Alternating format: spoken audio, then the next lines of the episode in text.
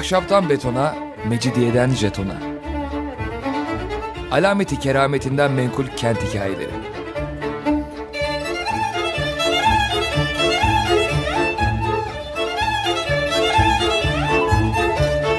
Hazırlayan ve sunan Pınar Erkan.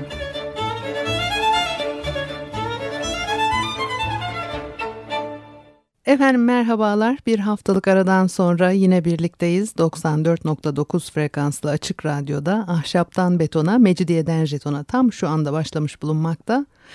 Anlatıcınız ben Pınar Erkan. Yaklaşık 30 dakika burada olacağım. Elektronik posta adresim pinarerkan.yahoo.co.uk Bana bir şey söylemek isterseniz. Bakalım bugün programımızda neler var? Bugün... E, Mecidiye jeton günü olsun dedim yine. Bugün e, yazarlarımızla yemekler arasındaki ilişkiye dokunacağım şöyle bir kenarından. E, şimdikiler bizi ilgilendirmiyor da eskilerden örnekler vereceğim. Yazınımızda yemek kültürünün yerini irdeleyeceğiz yalancıktan. Balkabağı tatlısı nasıl olurmuş? Sarıyer böreğinin e, sırrı neymiş? Ahmet Mithat Efendi Alaturka sofra adetlerini nasıl anlatıyor da insanın midesi kalkıyor? E, hindi derisinden işkembe çorbası nasıl yapılırmış.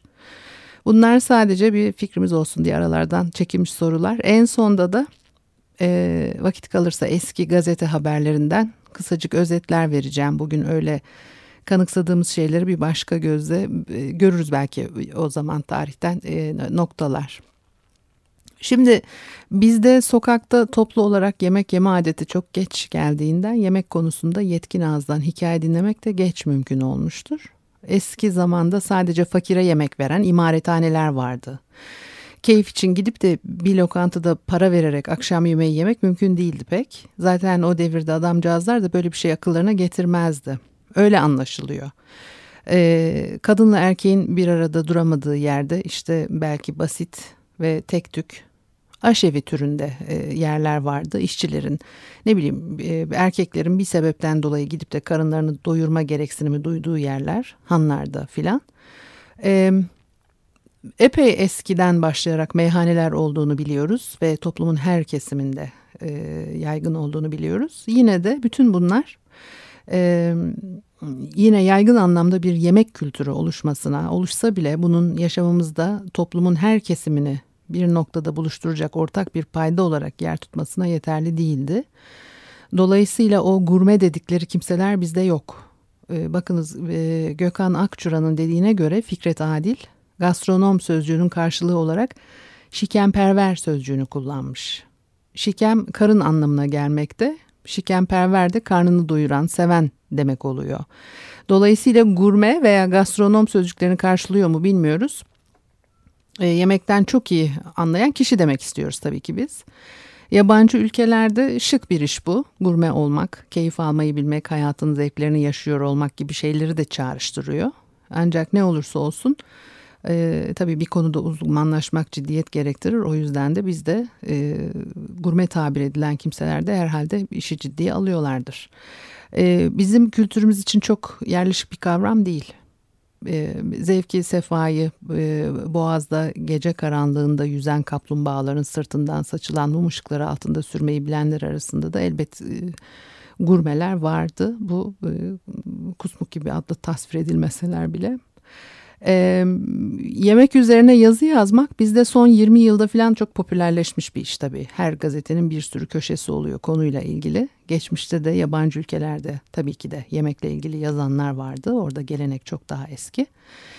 E, nedense bizde konuya ciddiyetle eğilmemiş kimse çok uzun süre. Fikret Adil e, yemek mevzu bizde şifahi kalmıştır yani sözlü kalmıştır diyor.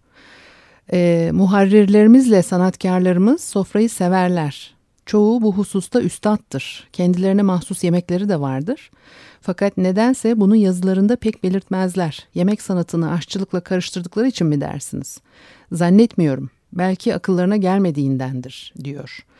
Akıllarına gelmemesinin nedeni yemeğe bir kültür gözüyle bakmamalarından diyeceğim ama öyle olmadığını da görüyorsunuz okuyup öğrendikçe. Lafa baktıkça söylüyorlar. Ecnebi adetlerine özeniyorlar hatta ama asla giyemeyeceğiniz bir elbiseyi beğenmek gibi bu. Yani çok uzun bir süre öyle bir hali var. Ee, bu e, yazarlarımızın ve sanatkarlarımızın da Fikret Adil'in ifadesiyle ek olarak biz de bu konuyu enine boyuna ciddiyetle ele almaktan çok yazar olan adam e, yani her şeyi nasıl bakıp da enteresan bulduğunu yazıyorsa yemeği de öyle yazmış. Peki yemek konusu o meşhur yazarlarımızın kaleminden nasıl çıkmış? Onlara göz atabiliriz belki biraz. Bu yazarların e, en kıymetlilerinden Ahmet Mithat Efendi, benim için Ahmet Rasim ve Refik Halit Karay bazı eserlerinde yemeklerden ve sofralardan söz ediyorlar. Ancak onlara göre sofra ile yemek birer vesileymiş. Mevzu değil. Ee, öyle ya da böyle yazınımıza ilk defa Ahmet Mithat Efendi ile giriyor yeme içme. Alaturka sofra düzenine pek yüz vermezmiş Ahmet Mithat Efendi. Alafranga adetleri bu bakımdan daha çok takdir ediyor. Zaten o yıllarda Esen Rüzgar'a da uygun bir yaklaşım.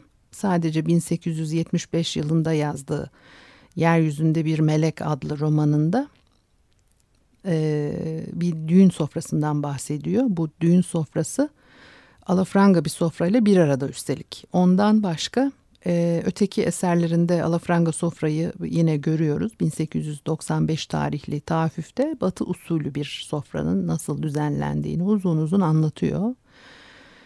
Biraz onun diliyle aktaralım. İşin keyfi o çünkü. Yani siz de alırsanız tabii. Ee, Avrupa'dan aldığımız şeylerin en müstahseni yani güzeli hakikaten bu sofralardır. Hem de bunlar ne kadar kalabalık olursa o nispette eğlenceli olur. Süsü, ziyneti o kadar artar diyor. Sonra da Türk usulü sofraları için niçin beğenmediğini anlatıyor. Ee, bizde minel kadim sofralar salon kabul edilip oturulan odalara kurulurdu. Bu odalar üç yan kerevetli değil mi ya? İki kerevetin buluştuğu köşeye minderin irtifağı mütenasip yükseklikte bir iskemle getirilip konularak onun üzerine sini ve onun üzerine de kaşıklar, ekmekler, nihaleler tertip olunurlardı. Bu halde minder üzerinde oturan efendiler biraz eğilerek az çok rahatça yiyebilirlerse de Karşılarında bulunacak ikinci, üçüncü derecedeki akiller için yere erken minderi konulmuş bulunduğundan bunlar üzerine oturanların hemen hemen çene hizalarına gelen sofradan tenavül edebilmeleri epeyce müşkülatı mücip olurdu. Ya sonra sofrayı kaldırmak, sofraya hücum edenlerin desti tahripleriyle birbirine karışmış olan ekmek kırıntıları, et kemikleri, kirli kaşıklar filanlar tok karnına hiç bakılacak görülecek şeyler olmadığı halde bunlar bir kere de kaldırılıp götürülecek olsa cana minnet ise de bir metrodan ziyade çapı olan sini o vakit oda kapılarından sığmaz ki sofra takımıyla kaldırılıp götürülebilsin. Dikkatinizi çekerse Ahmet Mithat Efendi'nin yemeklerle bir derdi yok. O sofra adabından rahatsız bir parça. Zaten e, Avrupa yemeklerini de pek beğenmiyor aslında. Fransız yemeklerinin bile bizim yemeklerin yerini tutmadığından yakınıyor.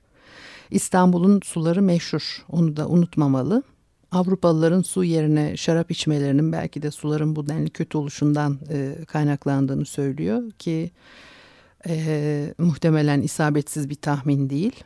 Avrupalının bugün de özellikle cinsini belirtmezseniz su istediğiniz vakit e, sofrada önünüze maden suyu koyması meselesi aynı usul e, alışkanlık devam ediyor. Ahmet Mithat Efendi'nin Obur adlı öyküsünde Fil Tahsin adlı bir tipleme yapılmış. 1886'da yayınlanmış bu öykü. Fil Tahsin meşhur. E, adından da açıkça anlaşılacağı üzere pis boğazın teki. Ahmet Mithat üşenmeyip oburla pis boğaz arasındaki farkı da açıklamış. Obur bol yiyendir ama e, her obur pis boğaz olacak diye bir şart yoktur diyor. Sevdiği yemekleri bolca yiyene denirmiş obur. Halbuki pis boğaz ne bulursa yiyor. Aç da olsa, tok da olsa yiyor. Bakınız sokak ortasında bile olsa yer diyor Ahmet Mithat. Yani sokakta bir şey yemek çok ayıp. Ortaokul yıllarında mıydım acaba? O yıllarda kutu kola falan da yoktu. Ama e, slash papi dedikleri bir şey vardı. Bilmem hatırlar mısınız? Ayakkabı markası gibi. E, kırılmış minicik parçalar halinde ezilmiş bir bardak buzun içine konsantre meyve suyu eklerlerdi. Kamışla içmesi de pek hoş olurdu. Yalnız yol kenarında kuru yemişçilerde falan satıyorlardı bunları ve alıp gideceksiniz. Elimizde içecek bir şeyle yollarda yürümekten tedirgin olup apartmanların bahçe duvarlarına oturduğumuzu hatırlıyorum. O zamanlar şişe suyu bile yoktu. e, kutu içecekler hiç bilinmezdi. Demek ki daha şunun şurasında 80'lere kadar adetimiz, adabımız bu yönde devam ediyormuş. Böyle düşününce tabii e, pek ürkütücü geliyor kulağa. Ahmet Mithat işte e, böyle oburla e, pis boğazı birbirinden ayırdıktan sonra yemek tarifleri de veriyor. E, hikayede asıl anlatılan fil tahtinin pis boğazlığı yüzünden rezil oluşudur. Adamın ağzını sulandırıyorlar yemek tarifleriyle sonra da aç bırakıyorlar. Biz de işte o arada alıyoruz tarifleri. Bir tanesini aktarayım. Gerçi eski ahçı da işkembe çorbasını semiz hindilerin derilerinden yapıyordu. Ama ne de olsa deriler kaynaya kaynaya eriyordu. İşte yeni aşçı bu erimeye mani olmak için hindi derilerini iki gün ayazda bekletiyor. Böylece sertlik peyda ediyorlar ve kaynayınca da eriyip gitmiyorlar diyor. Ahmet Mithat Efendi böyle. Biraz da Ahmet Rasim'den söz edelim. O daha çok yazmıştır yemekle ilgili. Ahmet Rasim'i bilmemek olmaz. Hele bugünlerden alıp götürür sizi 100 yılın başına. Görürsünüz ki hiçbir şey değişmemiş. Sadece yemeklerle ilgili değil tüm e, e, yazıları için söylüyorum bunu. E, günlük hayattan kesitler çok şey anlatır Ahmet Rasim. Ha ne yararı var derseniz o devirle ilgili enteresan şeyler öğreneceksiniz satır aralarında. Bir de e, Ahmet Rasim'in mizah anlayışı size de bulaşacak ve keçileri kaçırma sürecinizde bir dinlenme molası almış olacaksınız. Birkaç keçiyi geri toplayacaksınız. Adamcağızdan da başka bir şey beklemeyin yani. Bakın mesela e, çorbacılarda karşımıza çıkan kana kuvvet, gözefer, batna ciladır çorba sözleri ona aitmiş. E, ünlü bir manzumesinin başlangıcı. Gökhan Akçura aktarıyor bize. Sonra bir de e, Yemekler Divanı var. Son kısmını aktarayım. Nameza dolmayı yaprağı halef olsa seza, o tavuk göğsü gibi dilberi helvayı şikem. Yani e, hele yaprak dolmasından sonra midesini sevenlerin sevgilisi olan o tavuk göğsü gibi helva güzeli gelirse ne ala olur diyor ee, yazarımız. Bu tür manzumelerini Baba Yaver adıyla imzalıyormuş. Şimdilerde gerçek tavuk göğsü tatlısının içinde tavuk eti olduğunu bilen kaç kişi kaldı acaba? Eh, Ahmet Mithat'ın Alaturka sofra örneğinden sonra bir de e, Ahmet Rasim'den de örnekleyebiliriz. Bu seferki bir Ramazan sofrası. Çok çeşitli yemekleri saydıktan sonra diyor ki benim bu saydıklarımdan sonra artık siz istediğiniz kadar tahmin edin. Başka yemekler ilave edin. Ama bu sadelikteki letafeti bulamazsınız. Bir de iftariye tepsisinde en nefis turşularla çorbaya vesaire ekmek için sergi baharat, e, baharatı kapları vardı. Billur veya saksonya kaselerde bulunan turşuları hizmetkarlar tepsiyi kaldırırken sofranın münasip yerine koymayı unutmazlardı. Yemekten kalkınca ala Yemen kahveleri, çubuklar verilirdi. Hatta kahve, su, şerbet vermek de gayet nazik servislerden sayılırdı. Ahmet Mithat'la Ahmet Rasim aynı sofralardan söz etmiyor gibiler. Geçmiş devrin yazarlarının yemek konusunu ele alışları farklı. E, gazetelerde köşeler var anlatıyorlar dedik ama eskilerin yaklaşımı çok daha edebi. Şuraya gittik şunu yedik bilmem ne tarzı döşenmiş iç mekanda füzyon mutfağından örneklerle filan diye kuru kuru bilgi vermiyor eskiler. Zaten olaya da öyle bakmıyorlar. Ne yazarlarsa yazsınlar bir edebi tat geliyor insanın kulağına. Bir kısa ara verelim. Ondan sonra devam edelim.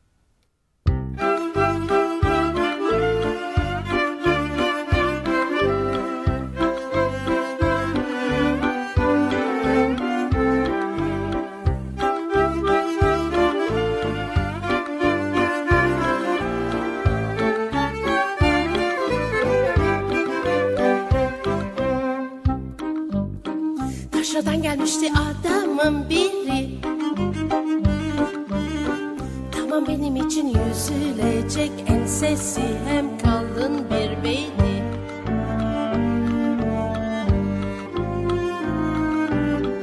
Ama eti butu fazlaca yağlı Sanki kalbi ezelden bana bağlı. Ceplerinde papelleri pek pek çok aptaldır şüphem yok. Gözümü süzdüm cilveli kırıttım sevindim Soğuk oldum yanına dedim güzelim Olmaz mı güzelim? O koca kolunu omzuma koysun hal yok.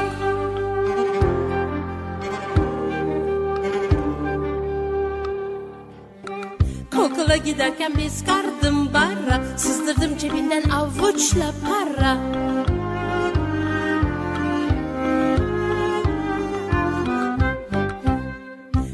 Zavallıya içirdim Dünyasından geçirdim. Yola girmişti bütün benim işler. Aldırdım elbiseler ipekliler hem neler. Polinor marka son model gramofon plaklar. Sevmişti beni elbet Yaşadık uzun müddet. Memlekete gidecekti Nihayet Bıraktım ben onda. Çok tatlı bir hatıra. Aklı kaldı unutulmaz güzel İstanbul'da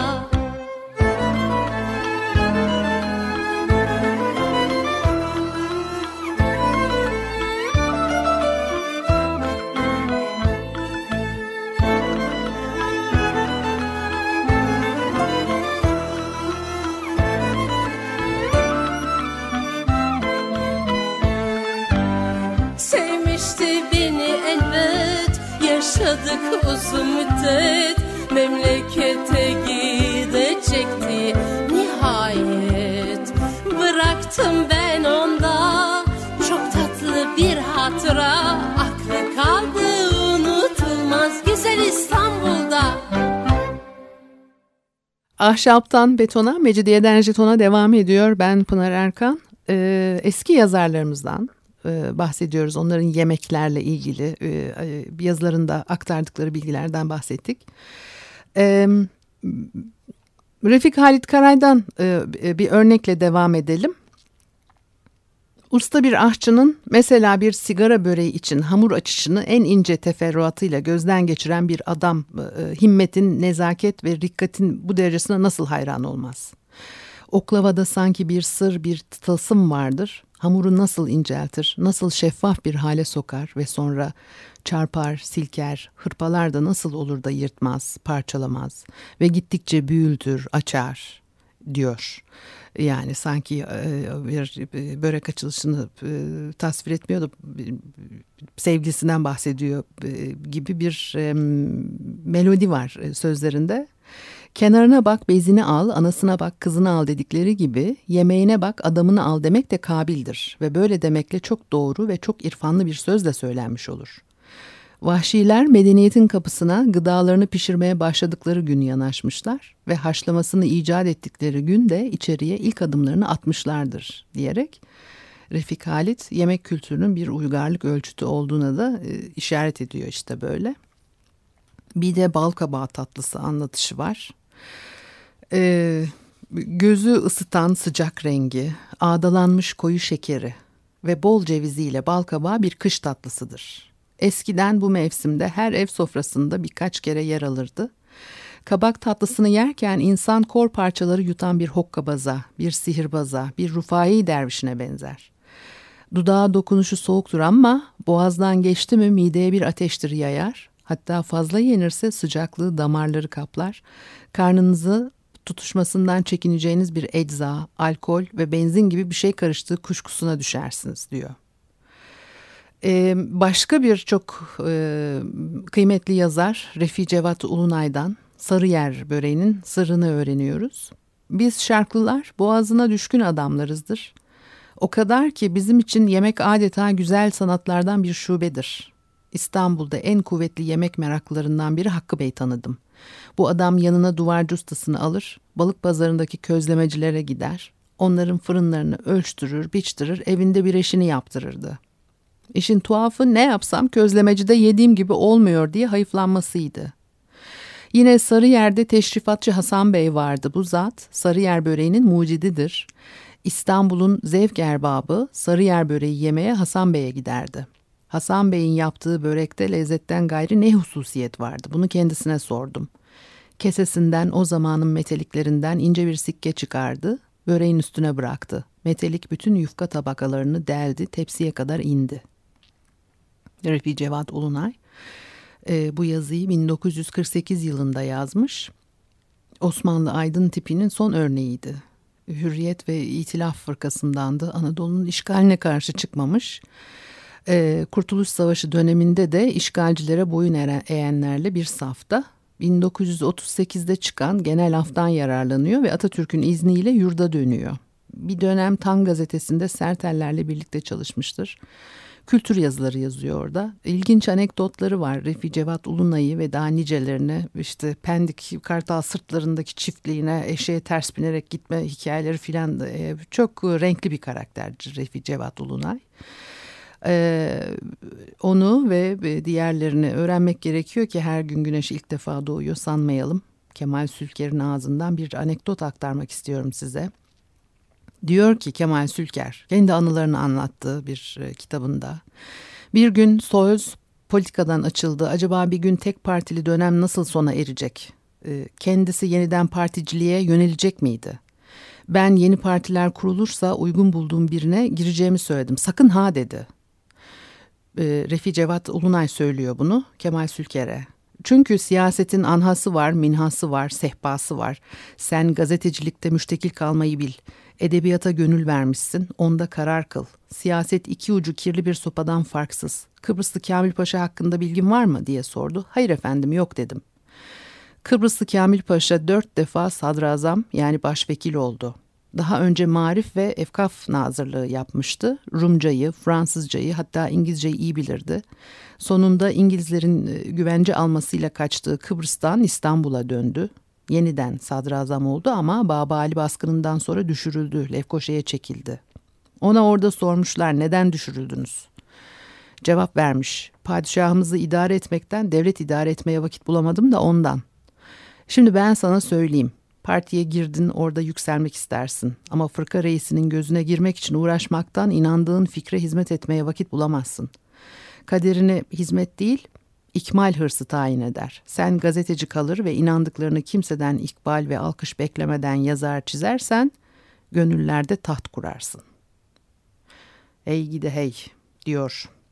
Refi Cevat Ulunay hey gide hey ben diyorum tabii. Refi Cevat Ulunay demiyor. Gazeteciliği e, tarif etmiş tabii. Arada çok farklar var o yıllarla bu yıllar arasında. Gazetecilik mesleğinin de tabii e, yapılmasıyla ilgili. Kemal Sülker'in anılarından bir bölümdü bu. Şimdi size biraz da geçmiş yılların e, gazete haberlerinden kısa özetler aktarmak istiyorum. Şimdi Ahmet Rasim, Refi Cevat Ulunay ve Ahmet Mithat Efendi e, yemekle ilgili yazılarından örnekler verdik. E, çeşitli romanlarında, eserlerinde daha pek çok metinlere rastlamak mümkün.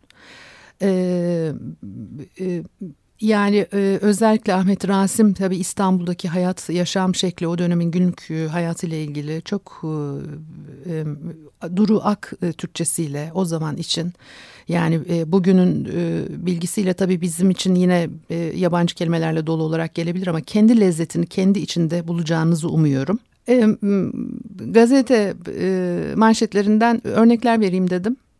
Bir tanesi Viyana'daki garson mektebi. İstanbul'da bulunan gazino ve birahaneler ile lokantalara gidenlerin garsonların terbiye ve nezakete aykırı hal ve hareketlerinden ne kadar şikayetçi oldukları bilinmektedir. Halbuki Avrupa'dan gelen gazetelerden okuduğumuza göre Viyana'da kahve ve gazinolarda istihdam edilen garsonlara mahsus bir mektep varmış. Bu mektep pek şöhretliymiş ve halen 1900 öğrencisi varmış. 6 Aralık 1900 tarihli Sabah gazetesinden. Başka bir tanesi cahil ve genç arabacılarla ilgili. Geçenlerde bir takım genç çocukların idare ettikleri yük arabaları Sirkeci civarında kazaya sebebiyet vermişti. Dün yine 8 yaşında bir çocuğun idare ettiği bir araba köprüden süratle geçerken iki kişiye çarparak yaralanmalarına sebep olmuştur. Bu da yine 16 e, Ekim 1900 tarihli Sabah gazetesinden. Bir diğer haber Göksu'nun temizlenmesiyle ilgili. Göksu Deresi'nde Boğaziçi halkının ve yerli yabancı birçok kişinin kayık ve sandallarla gezinti yaparak gönüllerini e, hoş ettikleri bilinmektedir. Söz konusu dere son zamanlarda kirlenmeye başlamış bulunmaktadır. Bu kirliliğin giderilmesi için temizleme çalışmaları yakında başlayacaktır. Bu da sabahtan 1901 tarihli bir haber. Ve küçük sahne kuruluyor. Devlet Tiyatroları Genel Müdürlüğü'nden ayrılan rejisör Muhsin Ertuğrul, küçük sahne adını vereceği özel bir tiyatro kurmaya karar verdiğini açıkladı. İstanbul Beyoğlu'nda Atlas Sineması'nın üst katında yer alması planlanan yeni tiyatronun salonu 500 kişilik olacak. Bu da 5 e, Mart 1951 tarihli bir haber. Evet e, bir de son e, e, NATO'ya üyelikle ilgili bir, haber söyleyivereyim. Türkiye'nin başvurusu kabul edilirse bir saldırı karşısında Türkiye'nin savunmasını NATO iş, üstlenecekmiş. Ve ABD'nin de Türkiye'nin NATO'ya girmesine taraftar olduğu biliniyormuş. Yine e, 1950 tarihli bir haber. Şimdi vaktimiz de doldu. Ahşaptan betona, Mecidiyeden jetona da e, Ahmet Mithat Efendi, Ahmet Rasim Refi, Cevat Ulunay gibi yazarlarımızın sofra ve yemek adetleriyle ilgili yazdıklarını konuştuk ve aktardık sizlere. Ben Pınar Erkan. E, pinarerkan.yahoo.co.uk elektronik posta adresim bana bir şey söylemek isterseniz buradan ulaşabilirsiniz. Haftaya görüşmek üzere, hoşçakalın diyorum.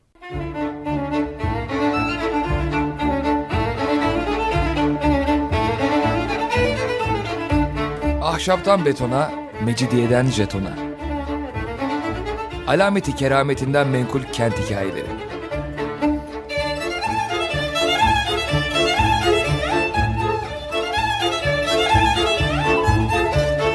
Hazırlayan ve sunan Pınar Erkan.